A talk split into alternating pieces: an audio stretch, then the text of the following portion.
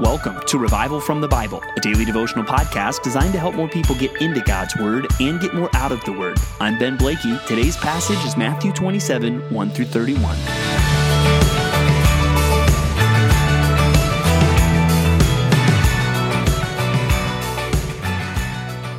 How many times have you read about the crucifixion of Jesus Christ? Maybe there's some of you reading about it for the first time. And if so, it's awesome that you're reading the Bible and, and letting it speak for itself.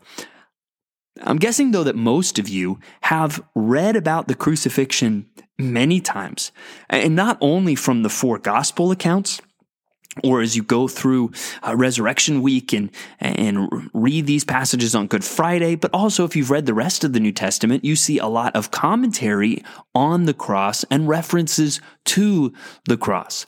And so what I want us to do, because we, we clearly will see in the rest of the New Testament the significance of the cross. I think of passages like Colossians 2, where it talks about our sin being nailed um, to the cross, or just what it says in so many other passages about what Christ accomplished on the cross, that he bore our sins in his body on the tree.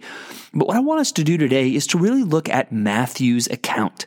And we'll see this really today and tomorrow uh, as we look at uh, really technically get to the crucifixion tomorrow, but we get into these final trials, very familiar scenes today. And so as we think really of t- chapter 27 as a whole, just looking at the first half of it today, uh, this is what I want you to notice. Uh, what are the details that Matthew brings out? And one thread we'll see in the first half half of this chapter is we'll see him really give a lot of responses to Jesus. And what we're going to see today are all negative responses to Jesus. So they've had their sham trial with the council overnight.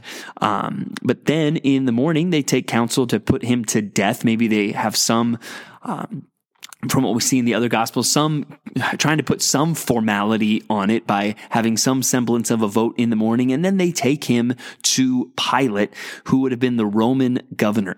But then we get this little interlude that talks about the remorse of Judas and how he regrets. He even admits that he has sinned by betraying innocent blood. And the hypocrisy of the chief priests shines through here uh, in this passage as they say, well, we can't accept this money since it is blood money. Uh, we've got no problem crucifying Jesus, but uh, well, this is blood money. But then we see in this time of remorse, Judas goes and he hangs himself. Uh, so he dies and commits suicide uh, after saying that he had sinned by betraying innocent blood. And so, one thing, especially when we'll contrast him throughout the Gospels to the response of Peter, who denies Christ, one thing I would encourage you to note from that is that remorse does not equal repentance. There's a lot of people out there who feel really bad about their sin. In fact, there's not, Judas isn't the only one that has felt so bad about his sin that he has killed himself. And it should be sad for us, again, now maybe stepping back and taking in all that scripture says about the significance of the cross, that Judas kills himself when the Savior is on his way to the cross. And maybe you are listening to this and you're in a state of feeling really bad about your sin.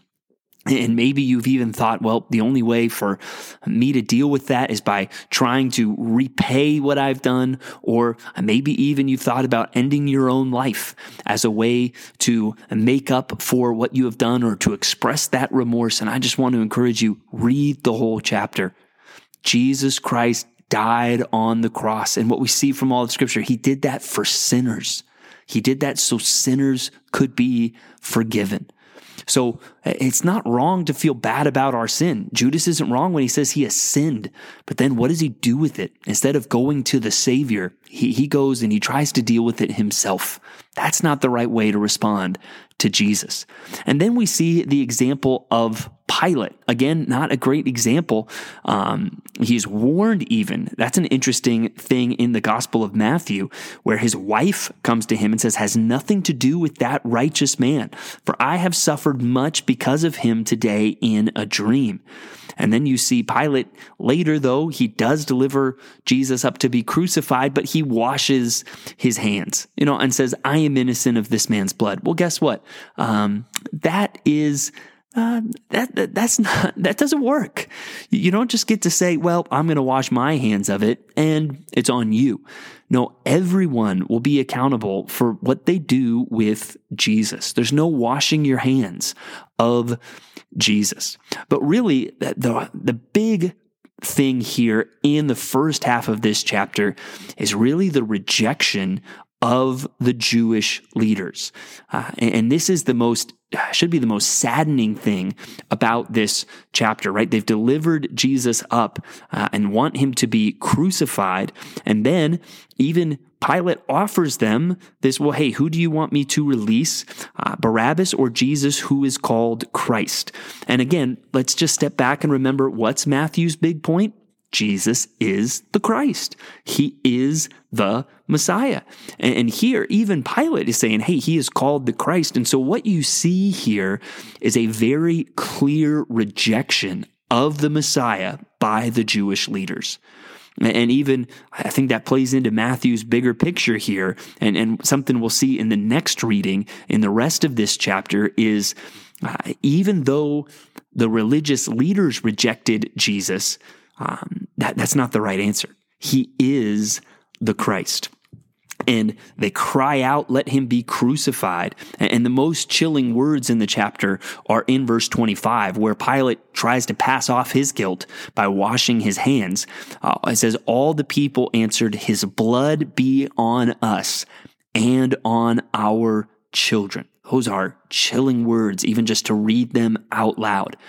How I don't think they even understand uh, the brutality of the words that they are saying and the guilt that they bear. And then that leads to Jesus being crucified. So we, we see in this chapter a lot of bad examples of how people responded to Jesus. I'm remorseful, but I'm trying to deal with it myself. I think ah, I could just wash my hands of it and uh, not really be held accountable for it. No, those don't work. But then you see this message of people saying, Yes, I hate Jesus. I, I reject Jesus and even let his blood be upon us and on our children. And so the main point that I really want to make sure we're all thinking about today is what are you going to do with Jesus? Matthew has been clearly making the case that he is the Messiah. And, even here, again, if we connect the beginning of Matthew 27 with the rest of the gospel, we should understand the suffering that Jesus is experiencing here shouldn't cause us to doubt that he is the Messiah because Jesus has repeatedly told his disciples that this is what the Messiah was going to do. And when you consider Old Testament passages, especially Isaiah 53, it makes sense. The Messiah would suffer, or even Psalm 22, which we'll get into at the end of the chapter. What will you do with Jesus? And if you're thinking, man, I feel sorry about my sin, but really you're trying to take care of it yourself, that is not the right response to Jesus. Or if you think, well, I, am not that guilty, or, you know, I, I, don't really, I'm not really that into Jesus, but I'm not against him. Uh, that, that doesn't work either. And if you are listening to this, and I doubt many of you would be listening to a podcast like this saying, Yes, I don't like Jesus. I reject Jesus.